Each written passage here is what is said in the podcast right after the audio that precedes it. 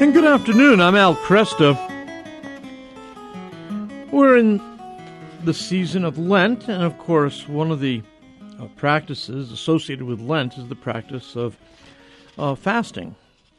And uh, my guest, Dr. Jay Richards, has just written uh, a book which is getting wonderful reviews and, and enthusiasm uh, building around. In fact, in the last week, I've had three different people uh, talk to me about it. Uh, Jay has been with us before on a variety of topics. Uh, he's the author of many books. Um, most recently, it's East, excuse me, Eat, Fast, Feast, Heal Your Body While Feeding Your Soul. It's a Christian guide to fasting. He's assistant research professor in the School of Business and Economics at the Catholic University of America. He's executive editor of The Stream and a senior fellow at the Discovery Institute. Jay, good to have you back here. Thanks. Thanks so much, Al. Thanks for having me. Um, I'm. I didn't think you would write a book like this. So tell me why. Honestly, fasting is uh, something that I've always struggled with. And, Yeah. uh, you know, I'm a convert. My family and I, we became Catholic about 11 years ago, and Yep. I was sort of relieved to discover that the fasting that we have is, you know, mostly vestigial. I mean, we fast for an hour before Mass. We eat a little less on uh, Ash Wednesday and Good Friday, Right. and, you know, these sorts of things. And so I was, sort- I was sort of glad because every time I'd ever tried to fast, it had been torturous. But I've always been interested in health and diet and fitness. Mhm. And I kind of stumbled into this, honestly. I had a medical procedure I had to have done some years ago where I couldn't eat for 36 hours. And I had been eating a really low carb diet at the time. And so I, I went to work out at the end of this 36 hour period and felt incredibly lucid. My mind was clear. My body felt strong Yeah. and energetic. And so I did, did what anybody did. I Googled, okay, effects of fasting and found that there are all these research articles. In fact, there are hundreds continually streaming about the, the physical benefits of fasting, and it's you know in the last couple of years even kind of become a fashionable thing to do, and that's what got me sort of just studying this on my own, Yeah. writing articles about it, and realizing well, one, all the things I thought I knew about fasting were wrong. Mhm. Uh, the standard American diet is what makes it so difficult, and I we dropped something the church had been doing for most of its history, and I think to our detriment. Hmm. So let's talk about that then. Uh, how and why uh, are Christians uh, fasting? I mean, what we used to fast; it used to be part of our discipline. Like you say, rarely do we see people um, spend time fasting these days. But uh, why uh, did we used to fast? Well, we used to fast primarily because it was following Jesus' example. I Yeah. mean, uh, early Christians all knew Jesus fasted for 40 days in the desert right before his earthly ministry. And as early as AD 110 in the Didache, it actually commands Christians to fast every Wednesday and Friday. And that was the pattern for hundreds of years. Christians, basically, every Wednesday and Friday was a fasting day. Sunday was a mini feast. And then over a period of centuries, we developed these roughly 40 day fasting seasons before Christmas and Easter, mm-hmm. again patterned after Jesus fasting. That didn't always mean, of course, 40 hour or 40 day water fast, but these were really serious fasts. And most Western Christians, including most Catholics, um, what we do is just a, really a diminished vestigial element of what was done for so long. What's the difference between uh, uh, fasting and abstaining? Well, the difference, uh, so abstaining just basically means you restrict either the amount of food that you eat or uh, the type of food you eat. And so, in a secondary sense, we call that fasting. But the primary meaning of the word has always just meant not eating for some period Okay. of time. In fact, it's still in our English language. That's why we call that first meal of the day breakfast. It's breaking Break our the fast, yeah. And, uh, yeah, and so that's so I'd sort of say, look, let's make sure we retain that primary definition of the word, and then the second definition, more broadly, would be abstaining from certain kinds of food. And let's use other words if we're talking about, you know, rather than saying we're going to fast from Facebook or something, let's just say we're going to abstain from it. Okay. Um, did when we when fasting was common in in Christian circles, uh, what, was there anything? Um, I mean, when was it simply we don't eat or drink?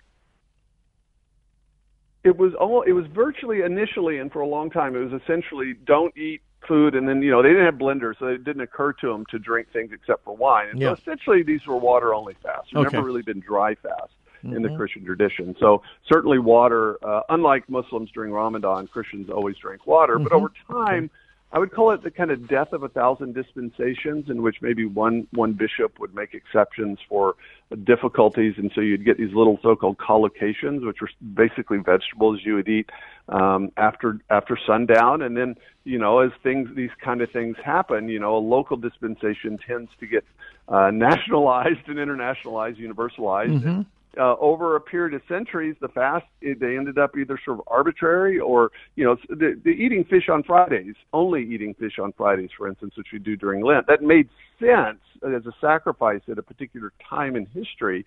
But you know, when you can eat cheese pizza and lobster bisque on Fridays, the connection of that and sacrifice is not exactly obvious. Right, right, right.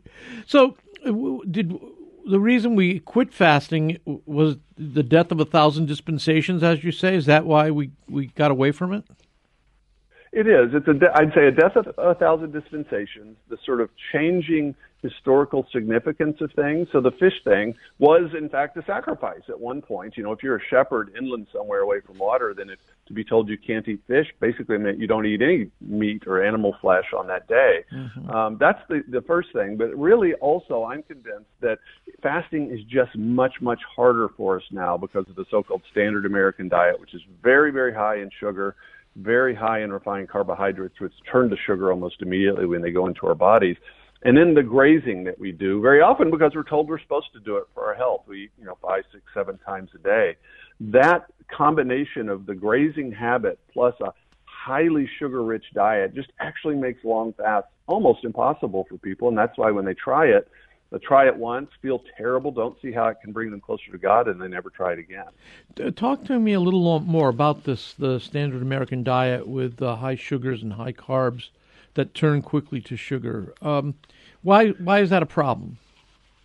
It's a problem because we have our bodies, the way God designed us, have two metabolic systems. You could think of it in that way, two pathways. Our bodies can use sugar for fuel really well, but we can also use fat for fuel. The problem is, is that if you've got sugar or sugar uh, becoming foods going in very frequently, so our very high carbohydrate diet, our bodies are going to preferentially choose the sugar, and so that's our, our body every four hours is going to be basically saying, "Look, you got to give me more. I'm starving." Doing this, ironically, over decades and decades, actually causes our the part of our system that actually can convert uh, fats to something called ketones not to work well. And so our body can actually store lots of food energy as fat, but then not actually be able to use it. Really? In the period, you know, previous periods, people were so-called metabolically flexible. In other words, they were eating some of the time and usually it wasn't really high sugar. And then they were actually fasting some of the time. And when you fast for very long, if you go say 36 hours without eating, you quickly deplete all the, the sugars that are in your system and your liver starts producing ketones from fat, either your dietary fat or the fat on your body. And when your body's producing ketones, it sort of levels out your blood sugar, it levels out your insulin levels, and you feel a kind of steadiness that you don't feel if you're just relying on the sugar part of your metabolism. And it's really that steadiness, I'm convinced, that made our forebears able to fast for long periods of time and makes it almost impossible for us to be able to do it. So, how do you make the transition so that you begin using fat for fuel instead of uh, sugar and carbs? There's basically two known ways to do this. One is really hard, and one is not that hard. The the hard way is just not to eat for 36 hours okay. or maybe up to three days.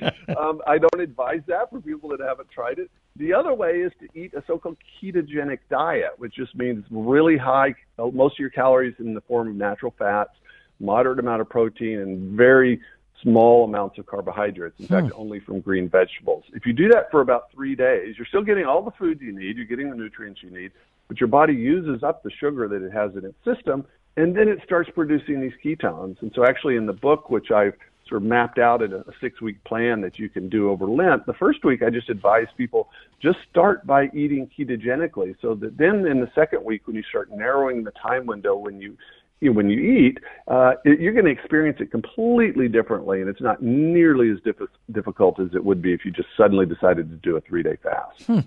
Well, that's fascinating. I, it, we, we've been talking here about the health benefits of, of fasting. Um, what about uh, the spiritual benefits? The spiritual benefits, any church father you read will tell you uh, that essentially, if you want to have powerful prayer, you need to be fasting. If you want to engage in successful spiritual warfare, you need to be fasting. Just as feasts bring the body of Christ together, so they were convinced that fasts bring the body of Christ together. Mm-hmm. In fact, I, you know, the, the story most vivid in Scripture is um, is at the end of Daniel when Daniel is praying un, under the under King Cyrus for you know his, his his people, and he's praying really hard, and nothing seems to be working, and so he decides to just fast and eat some vegetables for three weeks. So it's really kind of an intense abstinence.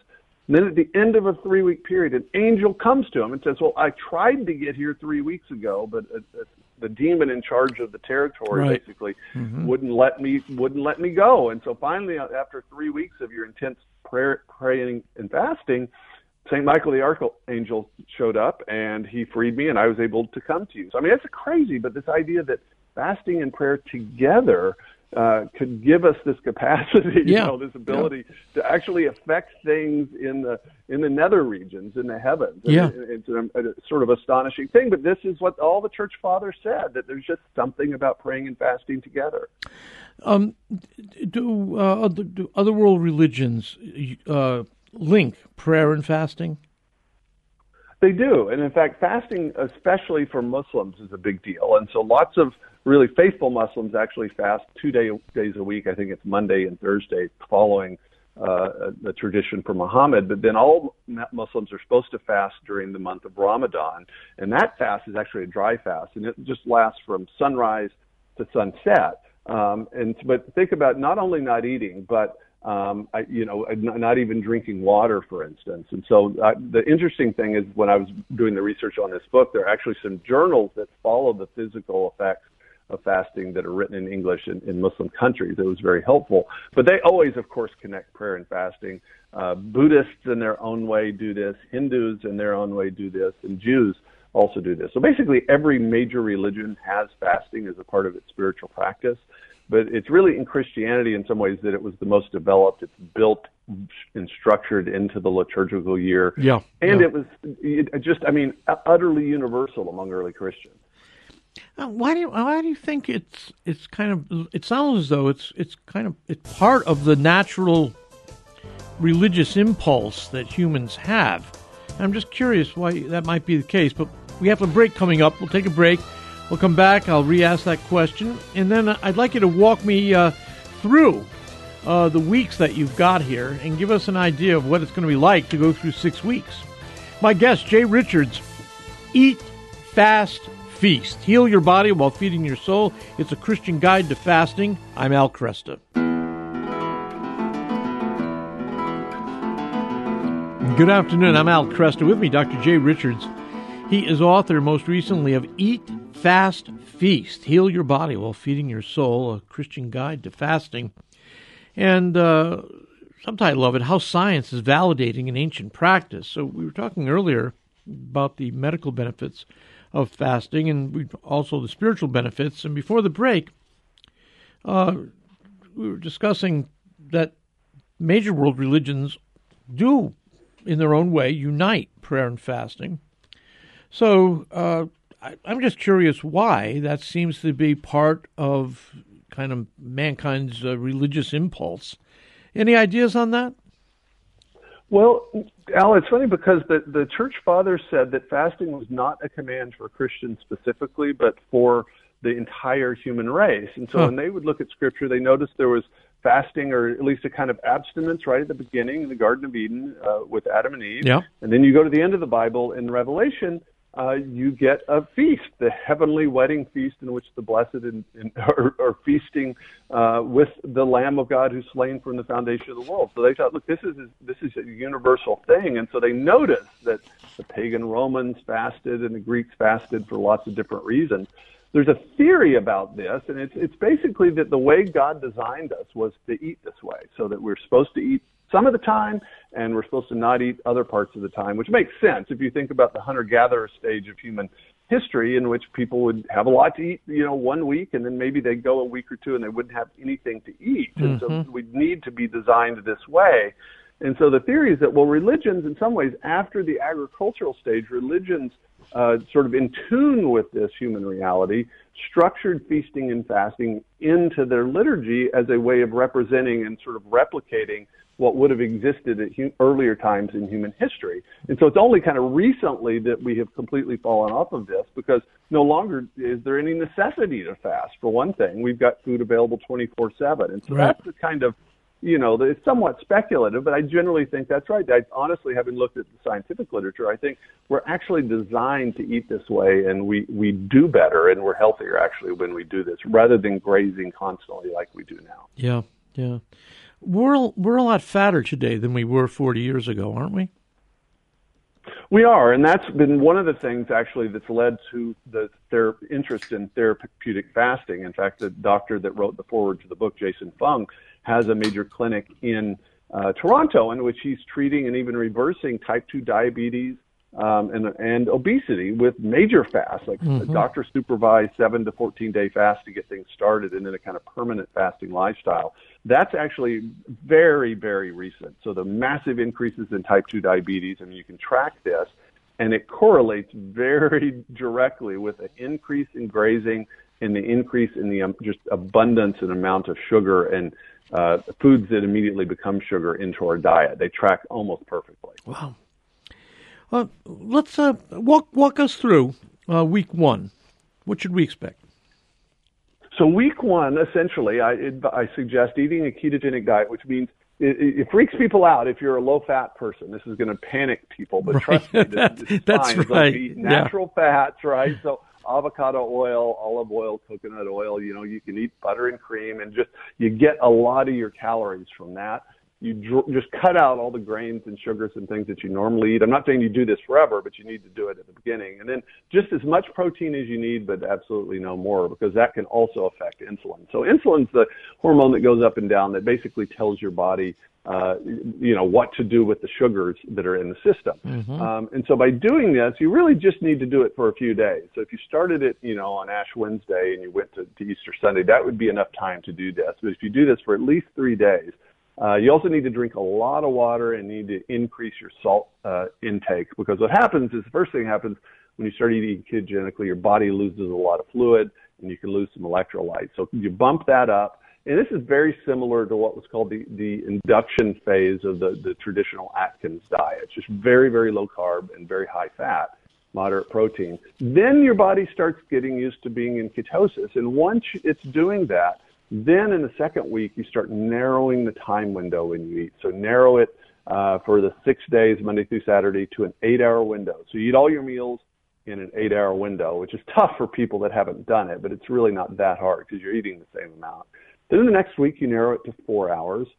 Then in the the next week, you just three of the days of that week, you just eat everything you can eat within a one hour time window, and then 23 hours of your day are in a fasted state. The next week, three of those days, you just eat a tiny meal. And then in that final sixth week, which if you do it during Lent is going to be during Holy Week, you're now positioned to be able to do a 36 to 72 hour fast, depending on whatever you can handle during the, the, the days of the Triduum, which is was often what happened. So the idea is that you just, just sort of an easy on ramp uh, to be able to do, to be able to actually develop a, a, permanent fasting lifestyle rather than just sort of trying it and dropping it later. Yeah, yeah. Uh, so w- what then happens in week two? What's uh, what's characteristic of week two? Week two is when you first narrow the time window in which you okay. eat. So that first week you've gotten your your fat burning system up and running. Week two is, the, is the so-called 16-8 intermittent fast. So you know, it just means you got 24 hours in the day. You're sleeping for part of that, and then you're, the window in which you eat actually really matters. And so if you only eat within an eight-hour window, let's say from noon to eight, that's going to mean most of the, most of the day your insulin is going to be low, and your body's going to kind of continue adapting to this. Because a lot of what we do, a lot of what we experience as hunger is really just our body being a, a, habitual. And so if you yeah. eat every four hours, you're going to feel hungry every yeah. four hours. Yeah. So you're really kind of training yourself not to do that essentially. Yeah. Yeah. And, and, uh, again, sugar is one of those things that is, uh, just keeps craving more. Uh, so eliminating sugars has been very helpful, um, uh, at times for me and gives me more control over my diet. Uh, week three, uh, what are we looking at? So week, yeah. So week three is you narrow it to a four-hour window, and this is where it sort of starts getting serious. And so the the idea is not that you just eat a tiny amount. You could, in theory, eat all the food you'd normally eat, uh, but you just do it in a four-hour window. Do that for those six days, and so that's the third week. And then it's not until the fourth week that you do just three of the days. You do a one-hour window. So maybe you keep the eight-hour window or the four-hour window Yeah. the other days, but at least three of those days, it's basically one big meal a day all at once. Uh, Do you do you concern yourself with calories?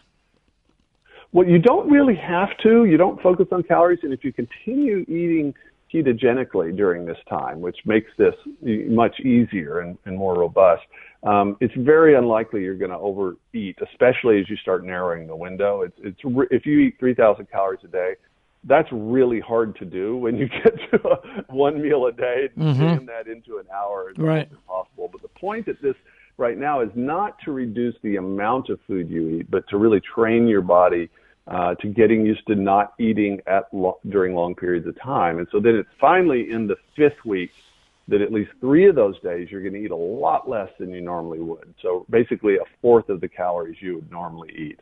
So it's really not until the fifth week that you have a net reduction uh, in calories over the course of the week. I can say though that just this adjustment alone with no change in calories, people generally do lose weight just because of the changing uh, of the metabolism. And Yeah. then finally, of course, if you go 36 to 72 hours without eating, uh, that's zero calories during that time. So that's that's Yeah. the real deal. Yeah, yeah. Uh, now, in fasting, uh, do you, uh, using the, the the practice that you've outlined here, do you does your metabolism increase? Yeah, this is the amazing thing. And so, people, uh, what I thought for years was that if you fasted, that is, if you didn't eat, you would slow down your Right. metabolism because that's what happens if you diet. If Right. you reduce caloric intake for six weeks at a time, you actually slow down your metabolism. That's why almost everyone that tries this ends up gaining the weight back. Right. Fasting is a totally different physiological process. So if you don't eat at all, uh, what your body does, it actually increases the, the energy hormones that it normally uses, so things like norepinephrine, and it increases human growth hormone levels. And that's the hormone that preserves your lean muscle mass. So what actually happens in fasting is that your metabolism goes up, uh, and your body preserves lean muscle mass. And we know it does that for three straight days. It keeps going up, and then it starts leveling off. But it takes until the fifth day of a fast for your metabolism to get back to where it was on the first day. And so fasting and eating and fasting and feasting, that's just a totally different physiological effect than the kind of persistent dieting that we've done for the last half of the 20th century. Interesting, interesting. Now, do you? What about longer fasts? So longer fasts, I it, later in the book I talk about that. I think that um, there are actual, I, probably spiritual benefits that maybe you only get when you get longer fasts. We know there are physical benefits that require these longer fasts. I don't tell anyone they should do a 40 day fast, that which Right. sounds crazy, and I think the risk of that is um, enough that you'd want to talk to a doctor. Yeah. But if you have enough extra food energy on your body and you're generally healthy, believe it or not, you can do a 40 day fast and it's not it's not going to hurt you.